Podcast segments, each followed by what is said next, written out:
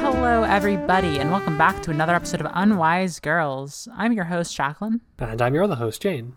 And we're your favorite podcast all about the books of Rick Riordan. Today, we've we finished the Kane Chronicles, so I guess we're just we're we're doing a retrospective. It's our it's it's uh wait, Jane, what's the what's the looming darkness that's coming towards us? Uh, wait, what? The the looming darkness, do you see it approaching us? uh, yes. I'm not 100% across on what bit we're doing here. it, it seems we've entered a dark world, a world that you might call under. Oh, I see what we're doing. It seems we've entered the the river of the afterlife, and I'm noticing on the shore that there's a big billboard that says uh, Percy Jackson news. Oh, there's Percy Jackson news. This kind of seems like the wrong place for it. Why would it not be on like the River Styx instead of the Duat? Uh, you know, it's really weird. I don't know. I guess maybe it's just the popularity thing. Everybody's talking about it. Uh, but I, I have a blog post here before we get into our retrospective, which is what we're doing here today. Uh, I have a blog post from Rick Riordan. Oh God, yeah. Uh, this is titled "Greetings from Laistrygonia." Made April 3rd, 2022, so two days ago as of this recording. And it's, uh, I'm just going to read some of this to you, and I want, I want to know your reaction. Okay. There's a joke in the Sea of Monsters about how to translate Laistrygonians, the cannibalistic giants from the far north, into English. When Percy asks, Annabeth thinks for a second and then deadpans, Canadians. The joke, of course, is that nothing could be farther from Laistrygonians than Canadians, who are lovely people, and who, as far as I know, never practice cannibalism. Right. Uh, at any rate, Becky and I have spent the past week in Northwest Laistrygonia, otherwise known as Vancouver, setting up an apartment and office for our use this summer when we will be uh, here pretty much full time filming Percy Jackson and the Olympian season one. Oh. So, uh, this this blog post, there's some there's some there's some big Percy Jackson news. So they're they're in Vancouver. They're at the studio. So it says they they had meetings with the props and costume departments to get a show and tell about what they're working on. So many things to think about that would never have occurred to me. What kind of backpack does Percy use? What kind of t-shirts would he wear? What kind of sheath does Annabeth use for her dagger? Is Grover a cargo shorts kind of guy? And the all important question: What pattern does Chiron prefer in a sweater vest? Fascinating. I feel like it's really a sign of Rick Riordan being a pretty good ri- writer that he just like hasn't he doesn't have a full like lore document about all these things. This feels like a call out for a certain other prolific children's book author who often brags about having dossiers full of this kind of information. you know, there are so many is the problem actually. I meant the Stinky Turf Wizard Lady. Uh-huh. Uh, we looked at various mock-ups for camp armor and weapons, different shades of orange for the camp t-shirts and how each would appear on camera, and even a mood board of various types of blue candy. We also saw some early replicas for Riptide and got to play around with them. The blades were sharp, but somehow I managed not to hurt myself or anyone else. And then I guess they had a video conference with higher ups at Disney Studios showing off concept art, and the higher ups were like, cool. Uh, and so, uh, then there's some casting news at the very end Okay. apparently there are a couple we in in the next in the next few weeks uh there will be there will be the three main leads announced probably all at once. Ooh. but that's just a guess from Rick Riordan. Uh and currently they are in the process of looking for other actors. Hmm and I think that's everything. Uh, apparently the script is going well. They've have they have the scripts for the first four episodes. Nice. um, and this is kind of this kind of threw me. Apparently, there's a a rights deal for the Daughter of the Deep movie went through. that was quick. So I get. uh huh. I haven't even had time to figure out what that one's about, but there's already a movie. and also, and the, the the the Nico book is also on track for 2023 publishing date. I see. So everything's everything's coming up, Rick. Everything's coming up, Rick. Was that interesting enough to be a new segment? I should cut all that out. That was interesting actually, because there's a couple of like things that can be gleaned from this. Uh huh. Uh, I'm kind of split on them being in Vancouver, because on the one hand, thank God that they are filming like on location instead of just using that fucking volume thing they have in the Disney studios. Uh huh. Like that that would be horrible if it was just all filmed on that. Right. If it was like the fucking Mandalorian or whatever. Exactly. On the other hand, uh, I'm pretty sure the Camp Half Blood in the first two movies was just an anonymous Canadian forest. Uh, Yeah, I think we specifically called that out as being just like a forest in Vancouver. So I'm hoping that it's not just the same fucking forest or a different forest that looks the same. The problem is you could use the same forest, but just like make it look good. Yeah, um, could you? I feel like you need some wide open spaces for Camp Half Blood. You need you need to cut down some of those fucking trees. Yeah, that's true. They should do some just like general tree cutting down. I feel like I don't know. Like I yeah, you're right because in the movies Camp Half Blood felt so cramped and it did not feel like a camp. It felt like a fucking war station. uh so I, I I do hope we get those like wide clearings and stuff like that. That would be nice. Uh, also, it seems like um, Riordan has quite a lot of creative control. Yeah. Like, may- maybe this is all like token bullshit that you give to the writer anyway, but like, I mean, at the very least, this doesn't seem like stuff he was consulted on for the last set of movies because he says that he was surprised by having all these questions on his mind. uh-huh. So it seems like he's got more of a handle on things this time around, which is hopefully good. I imagine they're at least getting his input. hmm You know, like it's if it, my my worst nightmare is that this becomes like, and it won't happen. Um, but it's like I I think. wouldn't be so sure. well, what I'm saying is that like the, the my worst the not my worst nightmare, but the other end of this, the other bad end of this is that this becomes the Rick Riordan production. uh, how, what, what do you mean? Expand on that a little. I don't know, like. I think it's possible to give the original author a little bit too much control. Yeah, I guess that's true. Are we are we thinking of the Stinky Turf Lady again? I mean, for sure, but just like I think that the the nuances, the advantages of an adaptation is that you don't necessarily need to consult the original author. Like it can be good too, but I don't know. Sometimes you gotta get bogged down in it in a way. I feel like there have been certain things that have happened like that. Obviously, it like it really is just kind of a up in the air whether that'll be good or Mhm. not. But Yeah, I don't know. I guess the good universe version of this is that it turns out like um like the Expanse, where you know the the writers of the book sat down and got how to write a script beaten into them by the showrunner, Uh huh. and then turned in some pretty good scripts for the actual show. Oh, that's true because it does. Did it sound like Rick Riordan was doing was writing some of these scripts? I think he said that he co-wrote the, at the very least the first one. Okay, yeah. It says there's a writer's room and that we have scripts. So yeah, it's not just him for sure, Yeah, which is good. Yeah, that that would probably be a bit of a nightmare. Uh, I don't know. Anything else we want to talk about this news uh, before moving on? no, I think that's everything. I mean, it's doesn't sound like there's any disasters brewing just yet. Yeah, I don't think so. Oh, speaking of disasters, there's a big waterfall coming up, and we're about to fall into a lake of lava. Ah, Uh, sploosh. is this a metaphor for the first book? well, well, no, we've we've arrived. It's we've made a very quick trip, and we're at the Hall of the Dead now. Uh, and they're giving us these funny robes, and it looks like Jane. We've been given the task of judging the souls of these three books. I want to hold Ammit. That's my condition.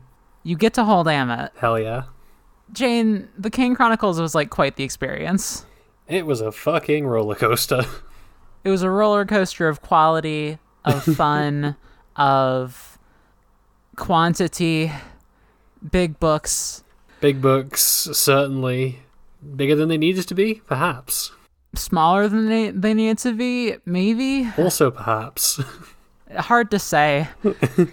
uh, I don't know. Like, do how do we start this off? I guess I guess we wait for the doors to be slammed open and for some demons to like bring in the red pyramid like in chains, kind of duffed up a little bit from an interrogation and to like throw it on the floor. Uh huh. Yeah, and I, I see that this is happening now. They've they've been interrogating this book for over twelve hours, which is probably about how long we interrogated that book. Probably, yeah. Um, and it, it looks pretty bad. I think that really interrogation this sort of is sort of just like usually sort of a torture thing. I mean, waterboarding is bad enough when it's a person, but it just kind of ruins a book. That's really true. Um, so let's let's open up these sopping wet pages.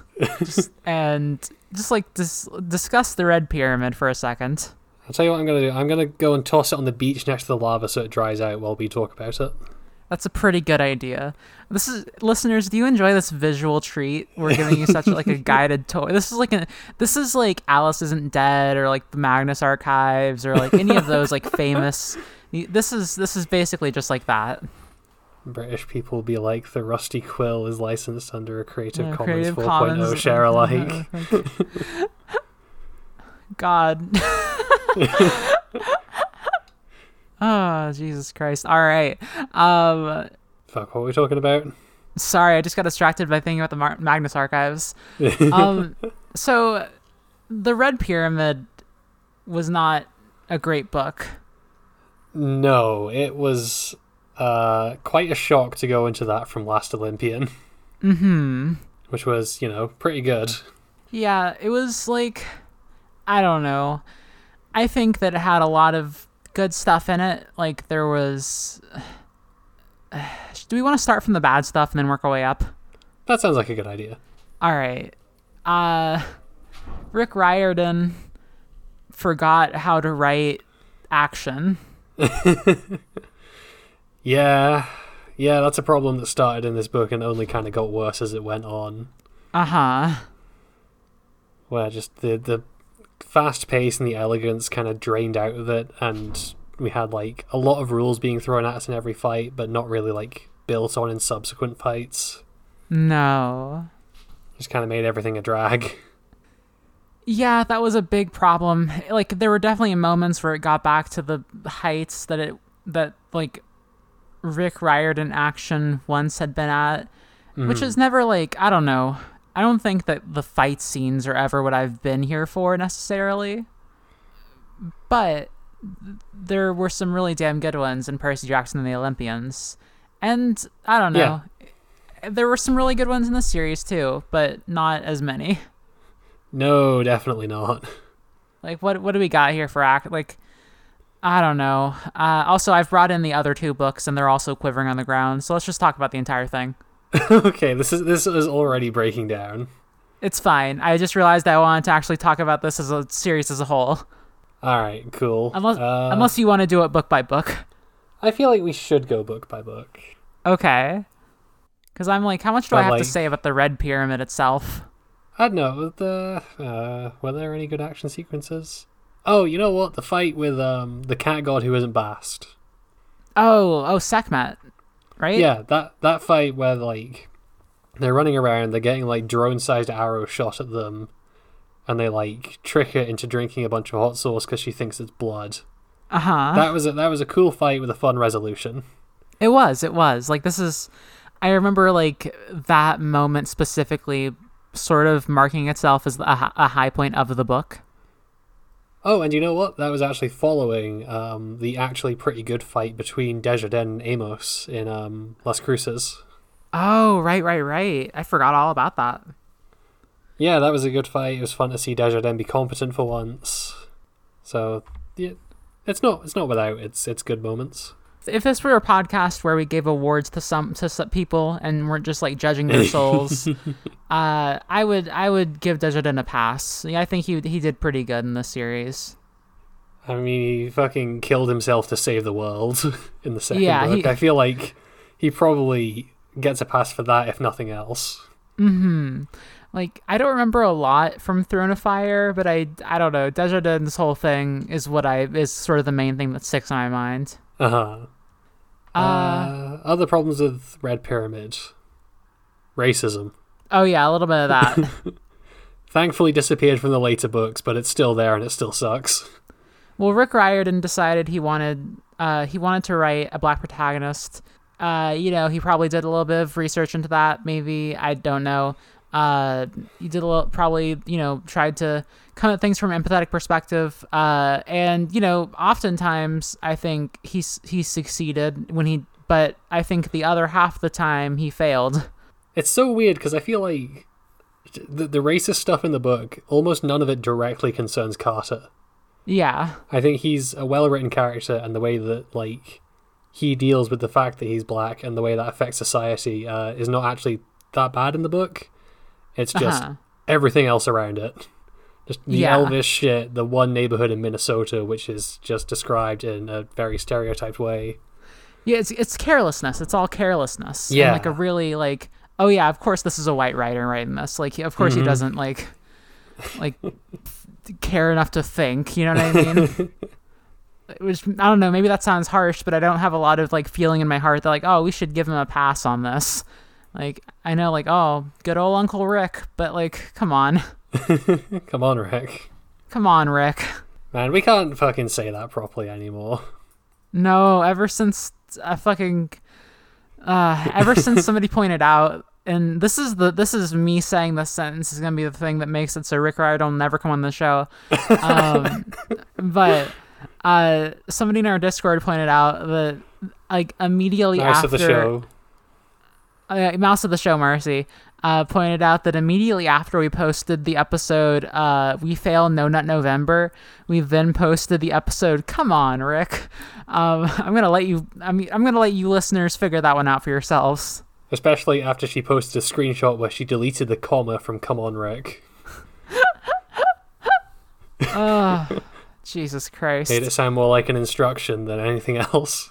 uh-huh maybe we- you know i was trying to leave it a little bit vague but You, can cut Ah. that out. no it's fine god It's fine. He's in Rick- Vancouver. He's not coming on the show anyway. Shut up. we can't do this. We can't say this anytime someone uses that word.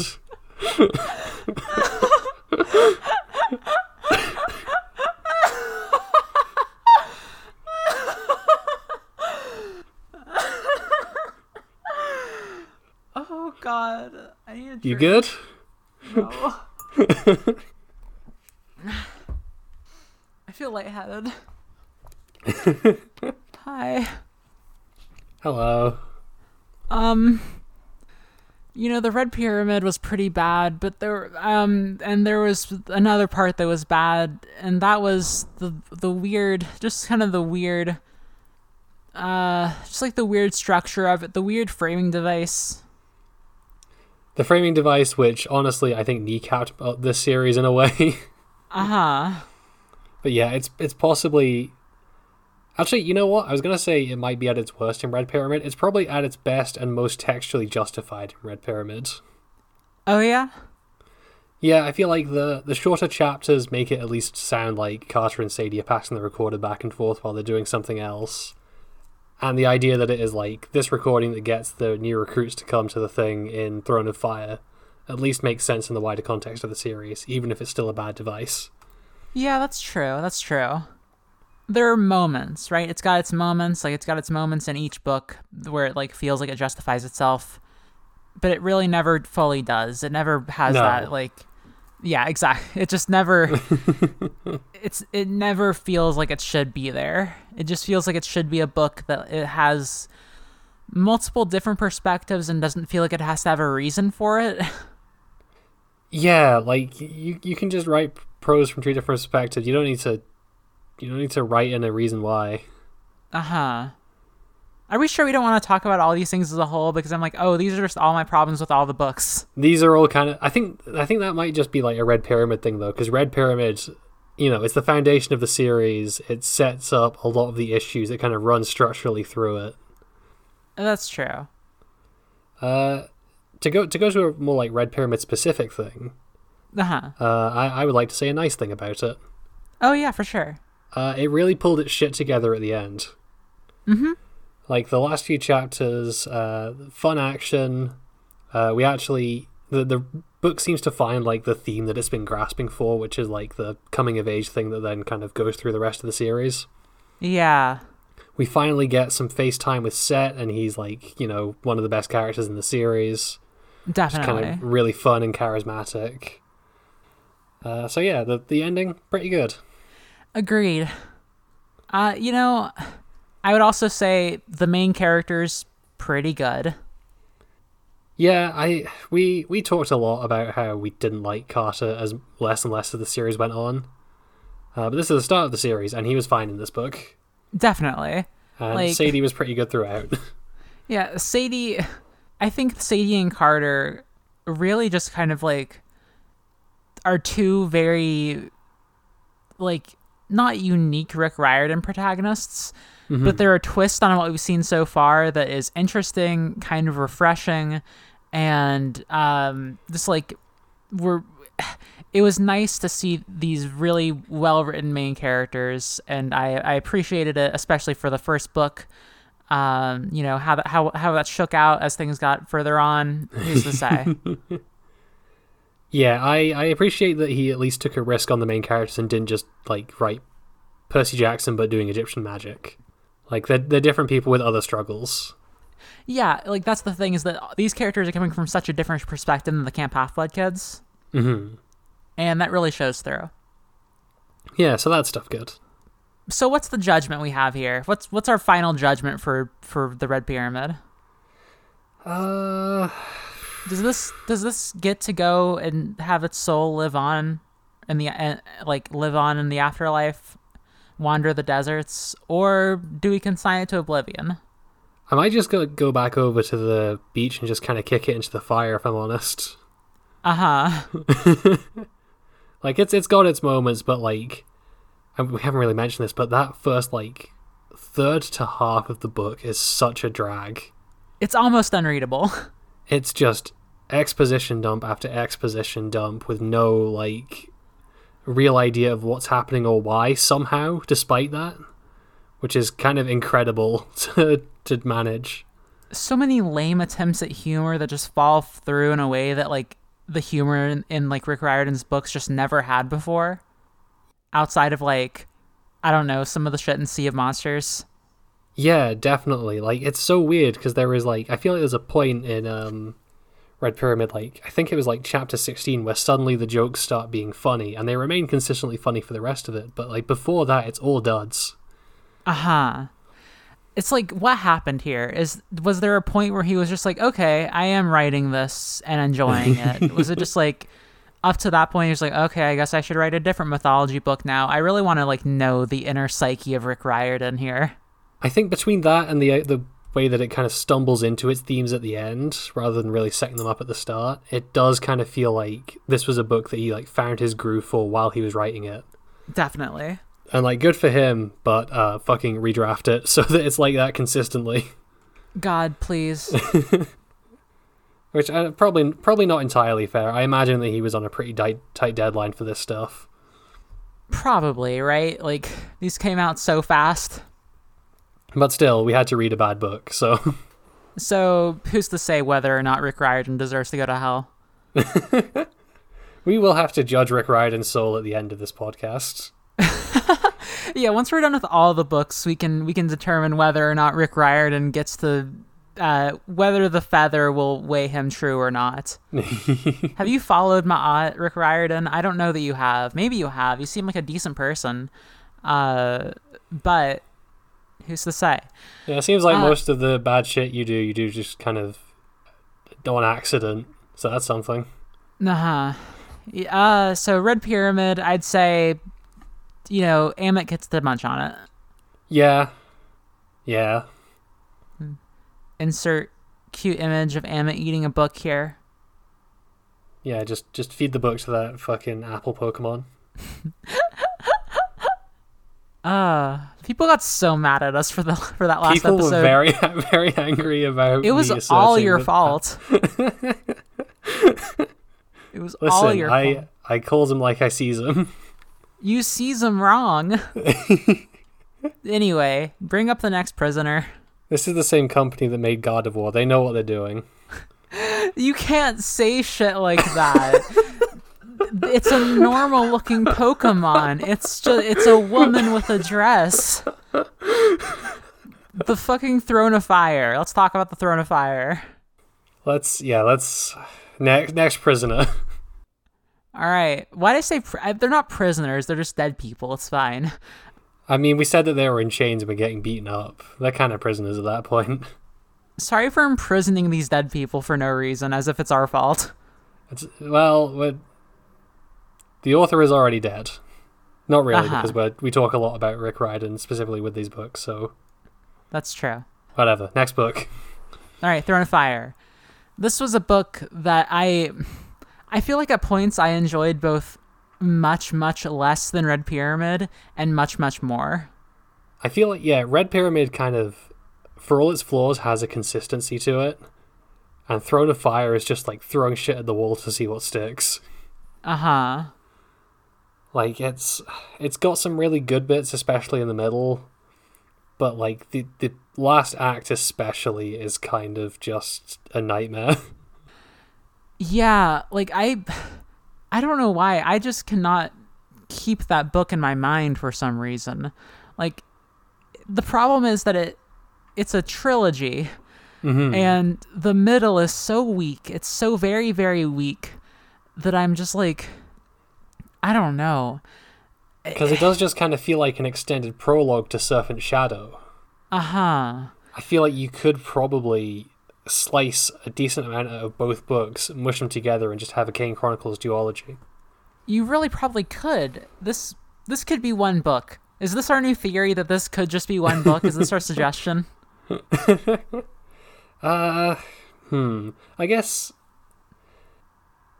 I get. Uh, yeah, no, it could probably just be one book. If you just replace the like, the hunt for um the the different bullshit to um, imprison Apophis in Throne of Fire with the hunt for the uh, execration spell in um Serpent Shadow, you could probably have been two and done. But it's weird. I don't know. It's like nothing even gets us. It feels like nothing even gets to the heights of like, okay, not nothing, but very few things get to the heights of like even the Red Pyramid, the best Red Pyramid stuff, which was like the scene with Nut and uh, and Geb, which I, I forgot to call out, but I think that was also a really good like kind of like actually making the distinction of these Egyptian gods that they are Yeah. like these the these cyclical eternal forces of nature that don't have the same like they're not they're not just the Greek gods again. So, which I guess is like a problem with Throne of Fire because Red Pyramid, I think, actually set that up pretty well, and Throne of Fire is the start of tossing that out of the window and just going back to them being the Olympians again. Yeah, and like I think the ending the ending goes okay with that. Like by I think by the end of the series they feel they still feel largely distinct, but I don't Mhm. know what the god's position was in Throne of Fire. Like Because we get Bes, who is just an Olympian. Uh-huh. Because like he he never talks about having a host in the mortal realm or anything like that. And I, I I remember kicking about the theory at the time that it might be because he got absorbed into the Roman pantheon for a while, but the the books are mum on whether or not that's what the, the case is. Uh huh. Oh, you know, speaking of Romans, we gotta shout out Mad Claude. We do need to shout out Mad Claude, absolutely one of the highlights of the book.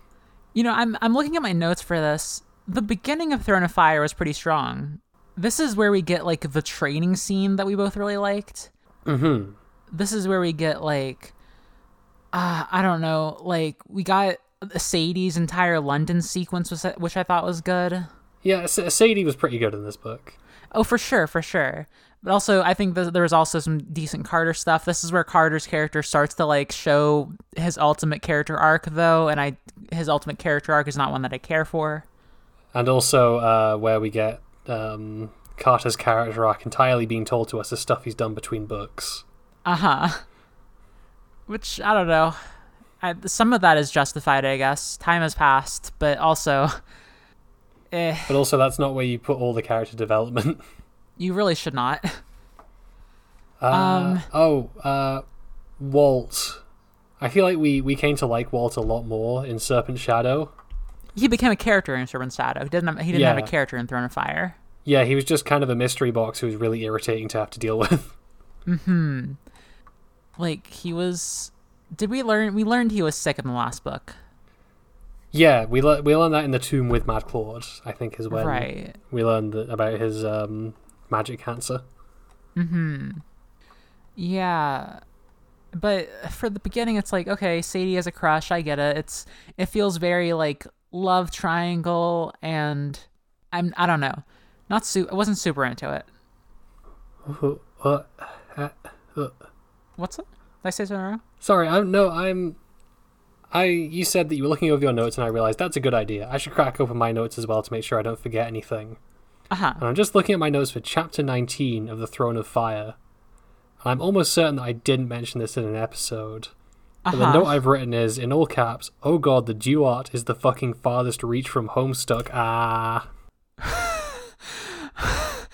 Explain yourself, please. Well, I don't. If I had to guess at what I was thinking several weeks ago when I wrote that, it would be, you know, time is fucky there, it doesn't work properly.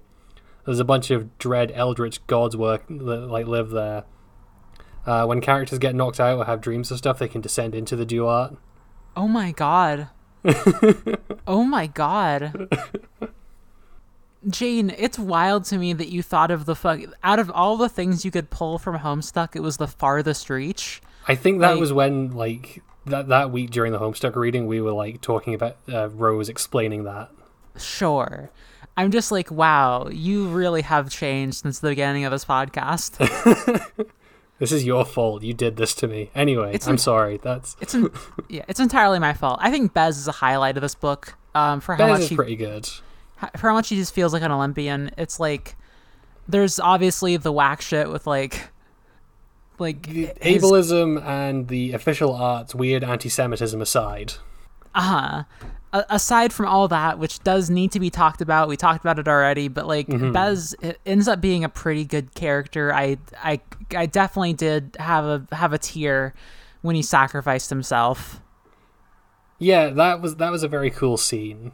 I like that bit a lot. I like um don't remember what his fucking name was, but the weird sleazy moon god guy was a fun character. Oh, uh, Khnum. That's it. Oh wait, no, no, no, no, no, no, no, that's not it. Uh, that's the that's the other guy. Where's my notes? What the fuck? No, I found my my notes for chapter 21. I just didn't write the dude's name down. I also don't have notes beyond chapter 20 for some reason. Whack. I um anyway, moon god the- Egypt. I imagine this is this is what Rick did before he wrote that chapter. uh-huh. Khonsu. Oh yeah, Khonsu. Khonsu is definitely cool. Yeah, definitely. He's he's just a good sleazebag character. If there's one thing that these books are good at, uh, it's sleazebag characters. There's a couple of good ones. A wide variety of different like we have like f- at least four different sleaze bags who all feel very distinct from each other in a very good way. Mhm. Yeah. Um Uh, It's weird because I th- I'm like reading over my notes. I think there is a lot of stuff in this book that I did enjoy, but it has just such a bad and nothing aftertaste. I think the the thing about Throne of Fire is that it's got some good ideas, and the pace is fast enough that you can kind of just ride along with it while you're reading it. But like once it's over and you look back at everything that's happened, it was kind of an inconsequential mess. Yeah, that's the thing. And like I think comparing I feel like the middle and last half of the Throne of Fire is kind of comparable to the beginning of the Red Pyramid. Mm-hmm. Like like it feels like there was a stretch the end of that first book and the beginning of that second book where Rick Riordan got back on his game and then just kind of fell off again. Yeah, because it does kind of feel like a continuation of him being on his groove at the end of Red Pyramid. Yeah, for sure. I wonder if it was maybe like he got back in it, he was ready to go again, and then like a note came down from Hyperion or Disney or whoever saying, "Right, this has to be a trilogy." Uh, And it's he was very maybe- possible. maybe planning some more books and just like, fuck, now I need to cram all this stuff into this book and just kind of set things up for a finale in the next one. Uh, fuck this project. Oh, I thought you were going to go the other way. That like maybe it was a duology at the beginning. Oh Because- right. Because thinking about it, this book could have ended here. They fight Apophis. They resurrect Ra. Like Yeah, just, that's like, true. It just so happens that like oh you know they weren't able to like fully resurrect him. They you know they there there's some dangling threads for sure, but like it feels like maybe Yeah, yeah I don't know. the, the stakes are set up as like this is the battle to save the world, and then all the f- conditions to fulfill battle to save the world are filled, except they just kind of don't do anything at the end, and we just need to wait for the next book. Yeah, they explicitly make it so that like Desjardins sacrifices himself, and it's just a thing of like waiting. Like he's temporarily stopped Apophis so they can do another Apophis fight next book. Thank God Desjardins has justified another sequel. God, You know what? Maybe I'm taking away his his award of heroism. uh, what's the villain in this book's name? Menshikov. Menshikov is a fucking nothing flatline villain. Absolutely. Like at first, I was like, "Ooh, maybe he'll be kind of scary and fucked up." He wasn't. He wasn't. He was just the the the ultimate disappointment with him is the reveal at the end that he has just been possessed by Apophis for years, and has had no real agency in what he's been doing. Like he's just a, a hand puppet. It's a three book cycle. Uh, in the first book, you know, Set is possessed by Apophis. In the second book, Menshikov is possessed by Apophis. In the third book, the rebel magicians are possessed by Apophis. No, that's not Uh, true. That's not true. Wait, what do you Uh, mean? it's it's Face of Horror that gets possessed by Apophis in Red Pyramid. you're right. You're right. I- he was influencing him, though. Definitely. Oh, face of horror. He comes back in Throne of Fire, right? Uh, he comes back in um, Serpent Shadow, I think. He's on uh, Thoth's Pyramid. You're right. You're right.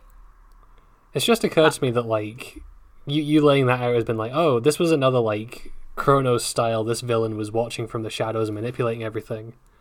And it's really weird to me that Apophis was so shit, while Kronos was such a good example of that kind of villain. Uh huh. Like Rick, you already did this properly. How how did he get it so wrong? I mean, he must not. I don't think as a writer, you you want to write the exact. I mean, some people do. Some people very much do want to write the same thing over and over again and iterate on it over and over again. But I think specifically, like this probably isn't the, the kind of thing you want to do twice in a row. I um, guess, but then pick a different villain archetype. Yeah, it, it feels like he must have been going for something like because here's what I think. I think that Apophis is supposed to be less of like a shrewd manipulator and more of mm-hmm. like a tempting force of nature. And I Uh-huh. think that comes through when like every time people get around him, they talk about like the pull of chaos making them want to like be their worst selves um, and things Uh-huh. like that. But I think ultimately it just doesn't come off that way because it just doesn't. It's not executed successfully. I can't exactly say why. I maybe it's just because. Uh huh. I think I, I have what it is. And the reason that the, the whole temptation thing falls so flat is that Apophis materially has nothing he can offer them. Like, he can't offer the magicians anything because the gods. Uh, Apophis even points this out. The gods are already giving them such a raw deal that if Apophis was offering anything at all, it would like create like a big genuine dilemma for the heroes. Like, wait, should we go with Apophis? And that's not, I guess that's not really the kind of complexity you can have in a book like this. Like, it needs to be fairly cut and dry because it's ultimately like a YA kids book. It's weird because even Percy Jackson went into that kind of complexity sometimes. Mm-hmm. Like at the end of the series, Percy was talking about how like he wanted the Titans to be forgiven. Like he wanted like not like not all the Titans, but like there there was that whole fucking "Yeah, chapter damn with right." Damn right the minor gods turned on you, you idiots. Yeah, You've like been there was them for millennia. there was a degree of complexity there that isn't here in like the the Kane Chronicles, and I think that's really Yeah. disappointing. It just and I think this comes back to in another way how disappointing Apophis is as a main antagonist. I wish they had leaned in. I wish Rick Riordan had leaned into the entropy thing, like because I think that could be like a cool existential threat Yeah. um on a level that like I think okay, so there's a level of there's a level of this is going to end the world threat that usually does not end up feeling like there are stakes, right? I have a big blue sky laser and it's going to make everything explode. But the other the you can actually go past that, I think, and make it feel like there are stakes again, and that's when you are making things that feel just like legitimate human anxiety, like mm-hmm. things like entropy, things like climate collapse, things like just like when when the end of the world things become this, Yeah. like that actually makes it somewhat more effective usually. And if Rick Riordan had leaned into that with Apophis in some way, I think this could have worked a lot better. But it just Apophis was not was going to create a new evil chaos world. It was, I guess. So, may, so what you're saying is maybe Apophis could have gone in more of a like cosmic horror direction, Something like that. Yeah, I think so. Well, like in, instead of having a face and being like, "Ooh, come over to my side, I'm tempting you," he is just like this horrible, unstoppable force that is difficult to fully comprehend. Because as we get a little bit of that with the Sea of Chaos in Serpent Shadow. But uh, yeah, you're right. You're right. If if he was actually like properly expressing any kind of anxiety, he would work much better as a kind of force of nature villain. Yeah. Yeah. uh, And I think that would work better with what the gods here seem to have originally been meant to be. Mm-hmm. Because they Like- they in Red Pyramid they were very well set up as these kind of like cyclical force of nature kind of entities. Exactly. I don't know. I don't know. I think there was just there are some serious fumblings here with the villains. Um what's our ultimate we we have to move on. What's our ultimate judge? Our ultimate judgment? Are we are we getting rid of Throne of Fire? Or are we letting it are we deciding it can it can frolic? I'm I'm sticking with my judgment from the end of Throne of Fire. I think it's worse than Red Pyramid overall. Yeah.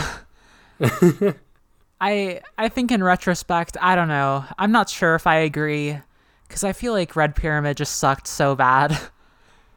Red Pyramid But- sucked really bad, but I feel like it at least was trying to do some stuff that Red Pyramid then like it set up some de- decent ideas that Red Pyramid, that Throne of Fire then fucks up and wastes the potential of, which is worse in my opinion. That's fair. That's fair. All right. Well, uh, if one of us says that a soul has to be consigned to oblivion, then it immediately goes into effect. So, uh, Ammit gets another tasty meal. Ammit does indeed get to chomp another book. So wait, I'm curious. If if it wasn't for me yelling that it's bad, would you uh, have have saved it despite its flaws? I think it's an incredibly flawed book. I think I would say that it's like, I don't know. I think because of how much of a mixed bag it is, I think that there is so much potential there. Mm-hmm. and like so many times that it does just like make me cheer and like hell yeah this is pretty cool that i do just like want to save it kind of I understand that. all right well uh throne of fire is in the is in the fire so let's let's let's talk the book that we just finished up with and probably probably a little bit quicker because we've we've i'm sure it's fresh in our listeners minds Yeah. uh serpent's shadow time Serpent Shadow. I wonder if I I maybe like I feel like this book the same way that you do about Throne of Fire, uh-huh and there there is some solid stuff in here, and I feel like it might might be enough to weigh outweigh the bullshit. i think Serpent shadow is the best book in the series Mm-hmm. Like I, I just think that's true. Like I think it's more consistent. I think it's I think it does as good of a job as it can at recovering from the past mistakes of the previous two books. Definitely, like it is at least a functional ending, even if it's not a spectacular finale. No, yeah. Like the fact that it made me feel anything at all is kind of like the the fact that it made me like I don't know, the fact that I wasn't entirely like over like the Walt, Sadie, Anubis thing the entire time is genuinely kind of impressive to me. Especially given how like obvious it was where that was going and how much the book was trying to be coy about it. Uh huh. Like it, the the characters were strong enough that I could remain invested. So yeah, that's definitely a, a point in its favor. Yeah. I don't know. Do we want to talk about a little bit of the bullshit first? Let's talk about some of the bullshit. Uh, Apophis causing the 2011 Egyptian Revolution. Okay, this is another example of things that definitely are heavily implied by, I would say, Rick's carelessness. Definitely, it's he he killed God in Throne of Fire and then did this in this book. I wonder if he just doesn't entirely think through what he's writing sometimes. Wait, here's something I forgot to say. Uh huh. Um, in our, but like, there was a part in Serpent's Shadow where it was like, it almost sounded like, I don't know, Rick Riordan or Carter, the character, was like implying that maybe like the Christian God is out there and like is uh, still above it all and like created all these different pantheons. Did you notice that? Wait, what? No, what are you talking about? Okay, so there's a part in chapter 16, Sadie rides shotgun, worst idea ever. Uh huh. Oh yeah. Carter says, I knew those thoughts weren't really mine. The voice of Apophis was whispering in my head, tempting me as it had before. I concentrated on the glowing white obelisk, our lighthouse in the storm of chaos. I didn't know if that spire was really the first part of creation, or how that myth jived with the Big Bang, or with God creating the world in seven days, or whatever else people might believe. Maybe the ob- obelisk was just a manifestation of something larger, something my mind couldn't comprehend. Whatever the case, I knew the obelisk stood for Ma'at, and I had to focus on it, otherwise I was lost. Hmm. To me, I don't know. Part of this feels like Rick Riordan being like, you know, maybe the something larger is God. But I feel like that that's kind of that's the implication there. I don't know if that stacks up to the like much clearer implication in Throne of Fire that God isn't real. Uh huh. Well, well, remind me what that was again. That was um, Carter explicitly saying that uh, Moses parting the Red Sea did happen, but it was because of Egyptian magic, not a miracle sent by God. Right. God, that's so fucking good. No, Moses, I think Moses being a um being an Egyptian magician is the funniest thing in the world here. It's so good. Like it's one of the best things about the series. God, like I don't know. Yeah, I, I I'm reaching there a bit, but it, it was it was an interesting like thing to leave open, like the idea like oh all of this is actually still created by something higher than even the gods. Yeah, I think I think that's also um, that's also what Chiron implies in Lightning Thief. Is that Uh-huh. Percy, Percy is like, wait, what does that mean for like the Christian God that all of this is real? And Chiron's like, fuck if I know. Uh huh. it's it's a very non-answer in a way that I think is what you have maybe you have to go for. You have to toe the line, otherwise, like the the same parent groups who got Harry Potter banned for teaching like kids Wicca or whatever the fuck uh, will come after you if you like say like, oh no, God's not real. God, that'd be great though. I would love if that had been written in this book. I seem to remember us early on in Percy Jackson rooting for him killing the Christian god at the end of that series. Maybe it'll happen in Heroes of Olympus. You know, maybe, maybe it'll, maybe that's what the trials of Apollo are going to be about. Apollo has to go into into the Christian heaven, climb up that little staircase, open up that little gate, and you know, deliver the final blow. Hell yeah.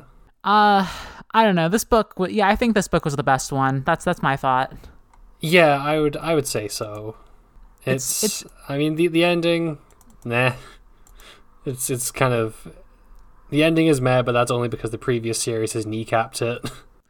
Right. Like I think the metaphor I tried to use was that it was like or the one I tried to say and then I just said some bullshit last episode was Uh-huh. that it's like it's like riding a wave that like slowly is but the problem is that the wave is like very tiny so you're doing the best you can but you will eventually like stop being able to do your cool surfing tricks. But and importantly, uh, it doesn't fall off the surfboard and eat shit. Yes, exactly. Oh, the the other highlight of this book, I think, Uh-huh. uh, the the hunter chapter, with the god The who is just like a survivalist prepper, oh yeah, yeah, yeah. is both like a really great idea for an action scene with like the zipping around and teleporting in the forest, and also extremely funny with that god just being a fucking lunatic. It's weird how with us constantly complaining about how like oh this action scene has no sense of place it sucks like one where just like the main like actors in it are just like constantly zipping around from place to place is one of the best ones is like kind of surprising to me I think that's because uh like it's less a fight and more of a chase. Like you you're not reading like this attempt at like cool fight choreography. It's like it's abstracted to be like a chase over several hours as they run around the forest. uh-huh So you can kind of get away with not having that sense of place as much. That's true. That's definitely true. Yeah.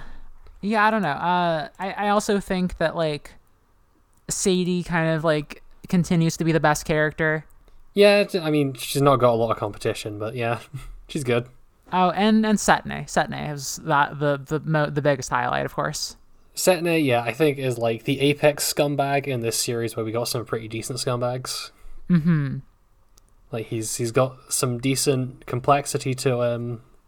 Uh, I'd be excited to see him turn up again in like the crossover. I hope I hope so.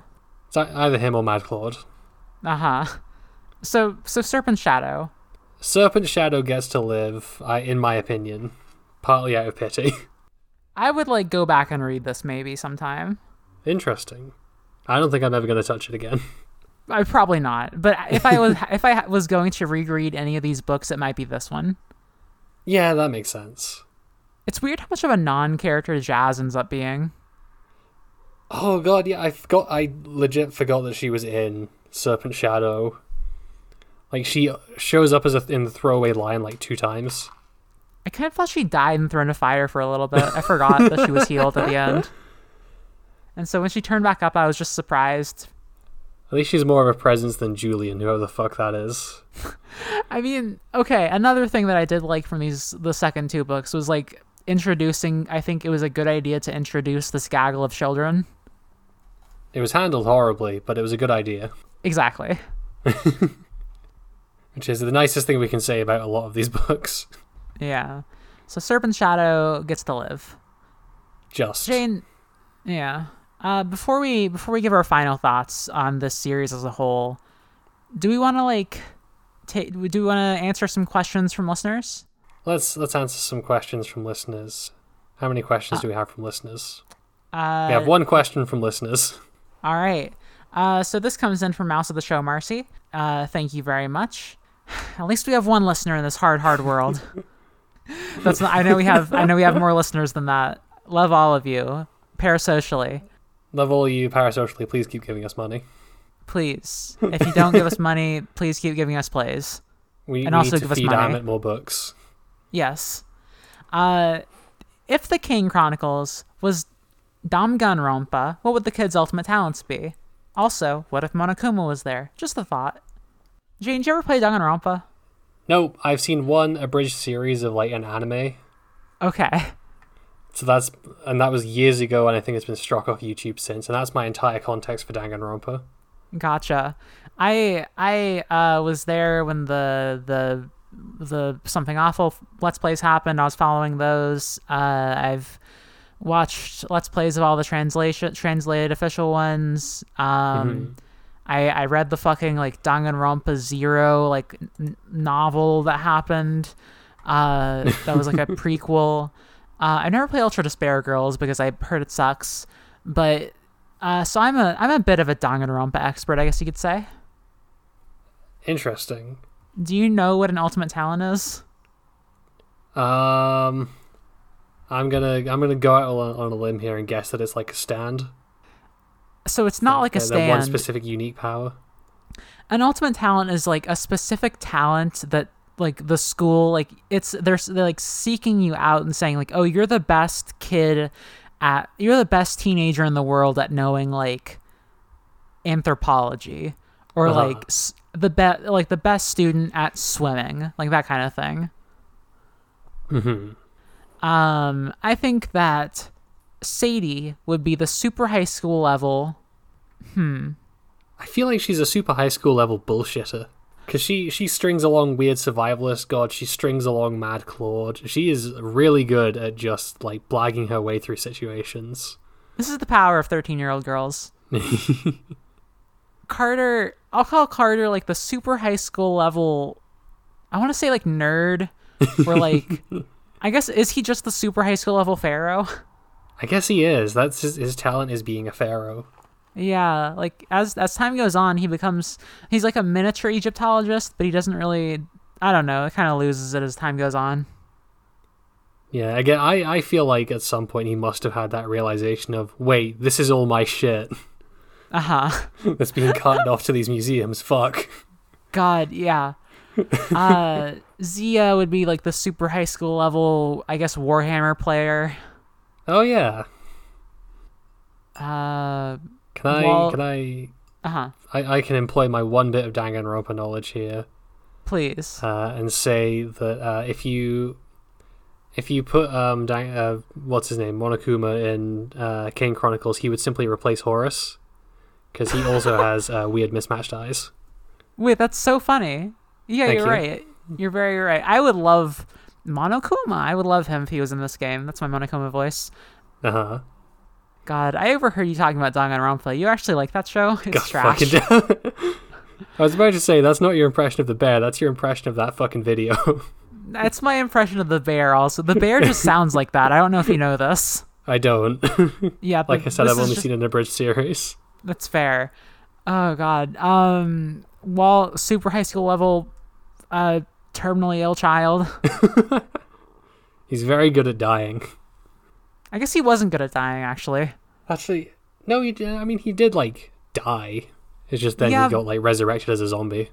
Yeah, but that's like a that's not you're not supposed to die like that. That's a bad way of dying. I guess. No, you're right.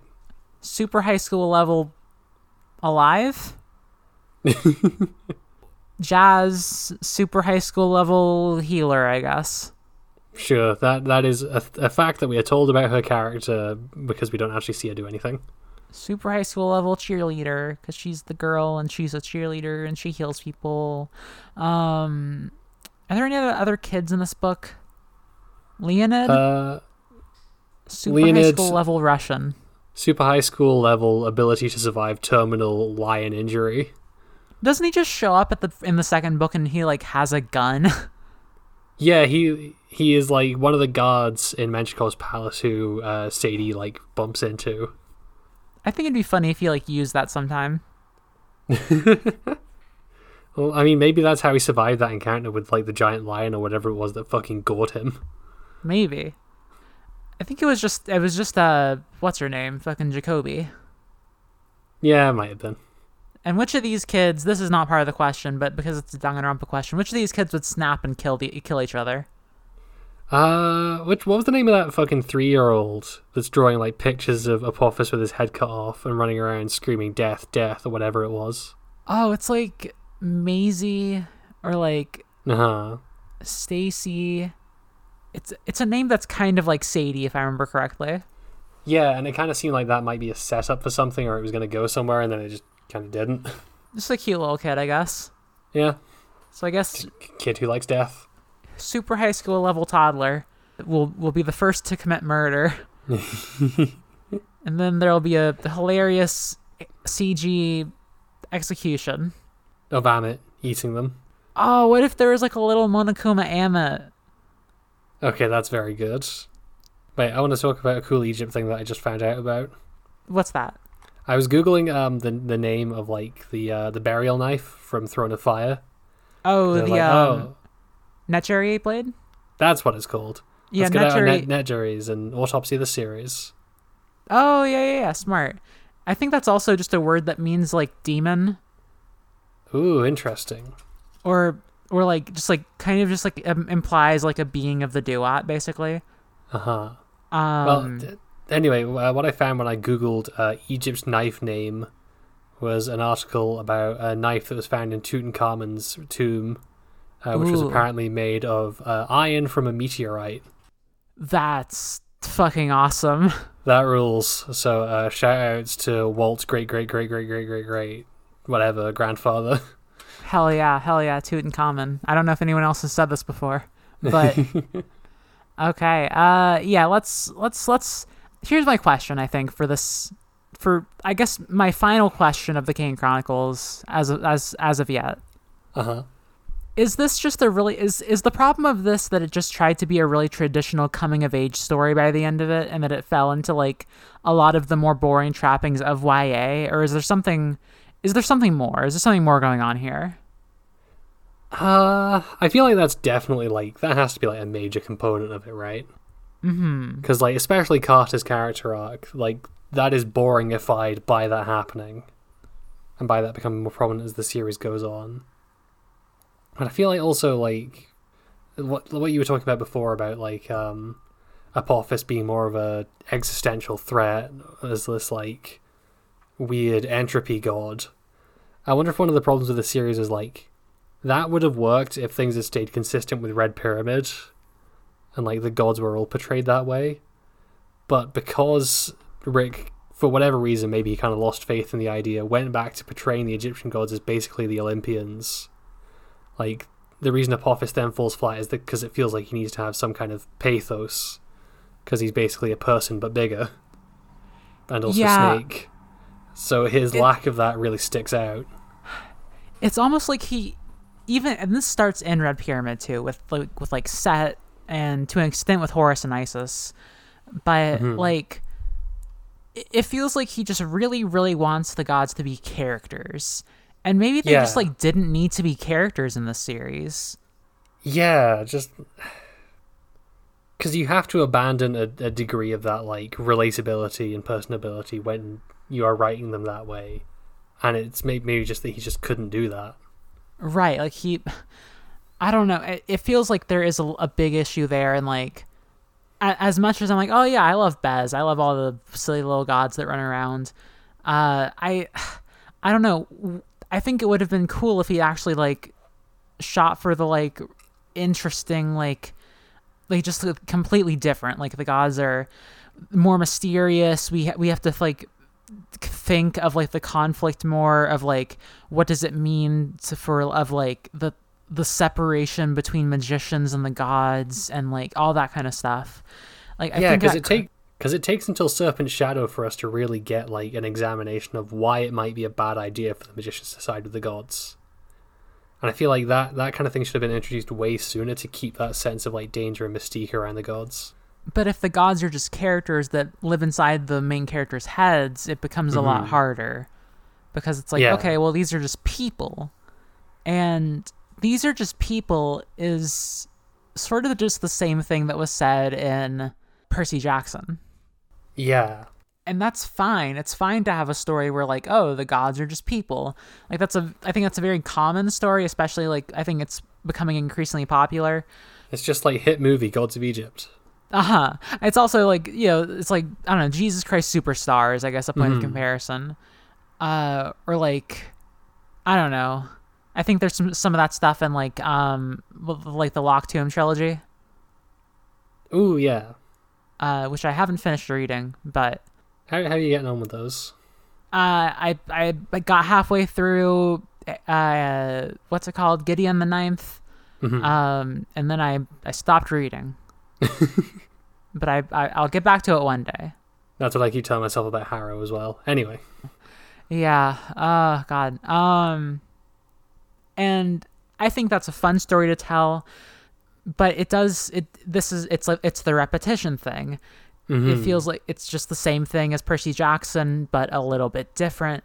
And maybe this would have been cool if maybe the gods weren't just people. Maybe they were like gods, and that was like fully examined in that way. Yeah, I feel that that is kind of like just like a fundamental flaw running through the foundations of this thing. Yeah. Uh, but I didn't. All that to be said, I didn't like hate the Kane Chronicles or anything. No, it's not like it's certainly not the worst set of books I've ever read. No. Like, there are points where I was incredibly disappointed in it.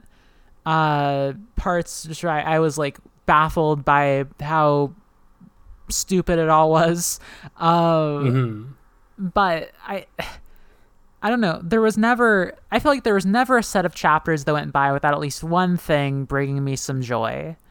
And I I appreciate that at least. Yeah, the the books were never like consistently bad enough to like actively piss me off. Like it was at, at most exhaustion or disappointment. Mm-hmm. I have one last question for the end of the series as well. Please. Um, where the fuck is Doughboy? Where the fuck is Doughboy? Doughboy is the most important character in the Kane Chronicles. I'm writing an essay on this. Doughboy, like, okay, so they introduce this guy, right? And he's like kind of okay, so he's the first Shabti I think we see, right? Mm-hmm. And like Shabti are so important in this series. Like Doughboy should have come back at a later point to like I don't know, it pick up advise them on something or other. Like I I think that the fact that Shabti are so important and Doughboy just got fucking like left in Nevada is so so disappointing. Like so that sucks so bad. This is the best character in the Kane Chronicles. I need him back. I need him in my life again. I miss him so bad. I mean, he's a guy. He's sentient, and they just kind of left him to die. He's just a guy.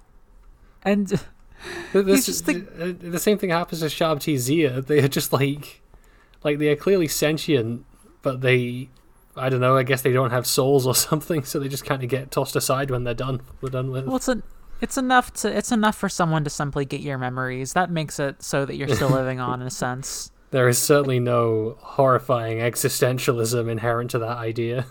You know, as I've been saying over and over again, it's really a story about grief. you know, you you carry the memories on of the people who've passed away. Um, yeah, I guess we haven't talked about that, but like, I think one thing that the Kane Chronicles did a lot was, in its own way, talk about grief and death, um, and in a way that like does feel appropriate for, I guess, like ancient Egyptian religion. You know. Mm-hmm. Um, and even if it wasn't, it wasn't like a consistent theme in a way that I would say, but it was always there in the background. And I think it did sometimes ground it when I was like, I don't know, looking for something to think about with this book. There was always that like sense of, there's always that sense of like, just like the death in the background that I appreciated. Yeah, it's definitely. I mean, you know, the the series starts after their mum has died and their dad dies at the end of the first book. It looms large even when it's not being directly addressed. Exactly. Like I think that their their dad is literally Osiris, god of the dead. and Sadie's is trying to get with Anubis, the god of the other god of the dead. Uh-huh. You know, I don't know. I don't have anything to say about that, but I I think it's interesting at least. Mhm. So, what do you think, Jane? Better or worse than Percy Jackson? I feel like it is unfair to even compare them. yeah. I can compare them. This was worse. It was it was definitely worse. I mean, Percy Jackson is no like transcendent visionary god series or anything, but it is just so much more solid than Kane Chronicles. Yeah, and next week we'll be returning to that land. I mean, we're still in the same universe, but we'll be returning to the land of Greek gods with the Heroes of Olympus, uh, the first book, which I think is which is the Lost Hero. Uh, my pile of Heroes of Olympus books on the other side of the room, so I'm just gonna say you're right. I'm pretty sure it's the Lost Hero. hmm Uh, we'll be reading the first. I don't know how many chapters we'll be, we'll be reading. I'll, I'll put it in the episode description. Yeah. Do you have any i don't know jane do you have any like hopes feelings expectations like uh anything you know beforehand I'm hoping that this is gonna be like kind of a return to form. uh-huh for for two main reasons. The first one being that like my my hope for the Kane Chronicles is that these suffered from being like bashed out on the side while he was working on the main series, which was Heroes of Olympus, uh-huh and so that's kind of where a lot more of the effort and quality went into. right And also, a lot of the problems we've highlighted with Kane Chronicles come from like Rick trying to differentiate the Pantheon, fucking it up, walking it back, and all the problems that came with that. And Heroes of Olympus, that's not an issue because like we're dealing with mostly st- established stuff that's in his comfort zone. i'm kind of scared of that return to form to be honest Oh, what if rick grows stale in his complacency that's true. That could happen. what if what if what if these books just i don't know my my my greatest fear is that i read these and i did read most of these when i was a teenager i don't remember them super well but i remember trace things hmm I, I guess I'm worried that like he's just gonna try and do Percy Jackson again, and that's gonna not be as good. I mean, I, I can assuage at least a little bit of that fear right off the bat. Uh huh. Because I know from my occasional dives into the Camp Half Blood subreddit, um, the uh, the reason a lot of people react badly when they crack open the first Heroes of Olympus book is that it's not from Percy's perspective; it's a different character. Yes, that's very true. Uh, if if you've been interested in, well, we've been talking a lot about perspective throughout this series. We'll definitely be Uh-huh. talking about that in Heroes of Olympus. Is this where Rick finally sheds his chains and just is like, "I'm writing a multi-character narrative. Fuck you." Uh, I'm pretty sure it is. Yeah, Thank God. I, I could be wrong. Uh, maybe I'll open up my PDF and find that it's like, all right, this is me, the new main character here, and I'm I'm leaving an email, and we're all taking turns in this email. Do you think like the the new Nico book is going to be like presented as alternating TikToks? That'd be funny. I feel like that would be funny for the first couple of chapters, and then it would wear really fucking thin. Probably. I want Nico to do a TikTok dance. He's too old. He doesn't know what what TikTok is. God, I guess Nico Nico would be kind of old if the new one is set in like present day. Ri- I wonder when. I wonder when it's set. Because I, I don't know. We'll, we'll see how things go. Oh, also, this isn't related to anything, but I found um, there's a book being published in uh, over here at the minute that is blatantly a Percy Jackson ripoff. Wait, what is what to is call it? Uh, Skandar and the Unicorn Thief. Skandar and the Unicorn Thief? I mean, the title alone, like blank and the blank thief, and then it's about Oh, a a, strange little boy getting a flying winged uh, unicorn, which is black, Like looks an awful lot like blackjack. uh huh. Throwing around some lightning on this cover. I'm judging this just. I picked up a chapter sampler and I haven't read it. I'm just kind of judging it based on this. Uh huh. I just think it blatantly looks like a Percy Jackson knockoff. You know, and for our bonus show, we'll be reading Skandar and the Unicorn Thief. I don't know. Maybe it'll be the best book ever written, and I'll get crucified for talking about it like this. Who knows? It really could be. You don't know. how many how many chapters is that chapter sampler? Uh, well, I cracked it open, and the middle is not actually the chapters. It's summing up the different power sets in this world: Oh god. Earth, water, fire, air. Oh god. A.F. Steadman, you're a fucking hack. Oh no, sorry, my mistake. Uh, there's a fifth element, spirit. Uh maybe we won't cover it on the bonus show. I don't know. Um but I for may as well read this. I, I picked it up because it was free. Uh-huh. Well for now, I think For that does it for us today. Uh you can check us out at twitter.com slash unwisegirls. Uh, there you can find links to our personal Twitters, our Discord server, uh, our email, and our Patreon. If you want to support us, you can leave us a five star rating and review. You can tell your friends about us. Uh, maybe tell them that you know we just finished a new series. There's there's lots of lots of backlog content. Tell your friend who loves the Kane Chronicles. Um, go in with your expectations firmly lowered. yep. Uh, and if you want to support us monetarily, which we we would greatly appreciate, as to as to struggling early twenty somethings, you can go to patreon.com slash unwisegirls. Uh, there you can leave us. Uh, I almost said a five star rating and review. You can't do that, but you can I leave mean, you us could a do that in a comment if you wanted to. I Wouldn't guess do you anything, can. but you know. Yeah, um, but you what you can leave us is uh, one dollar a month, uh, where you get the role of Whittle Doe Being, which uh, gets you that role in the Discord server, and uh, we'll we'll give you a special thank you when you when you become one, uh, one time. Uh, for three dollars a month, you get access to all our bonus content, and you get the Discord server role of Big Ba Energy, I guess we're gonna have to change all these back, or change them to something else. probably. What do we do this week on the bonus show, Jane? Uh, good question. Uh, as as of now, I've not actually edited and posted it, That's fine. so I don't actually remember what we talked about. Uh, oh, we talked about Batman for like half an hour. Yeah, We talked about Batman for a long time. How most modern Batman media sucks.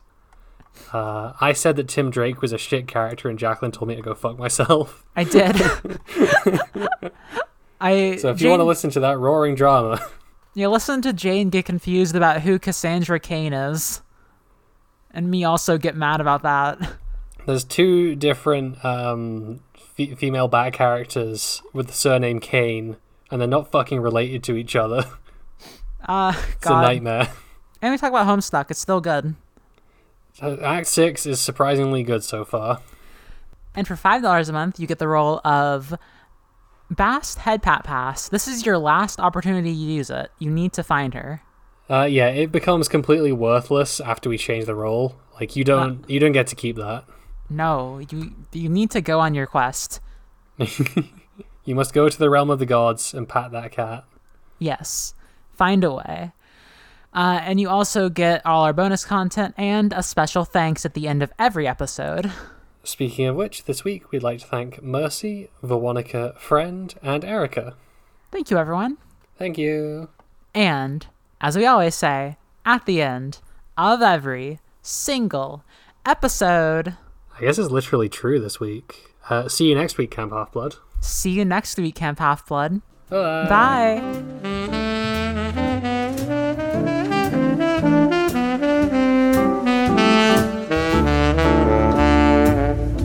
Bye.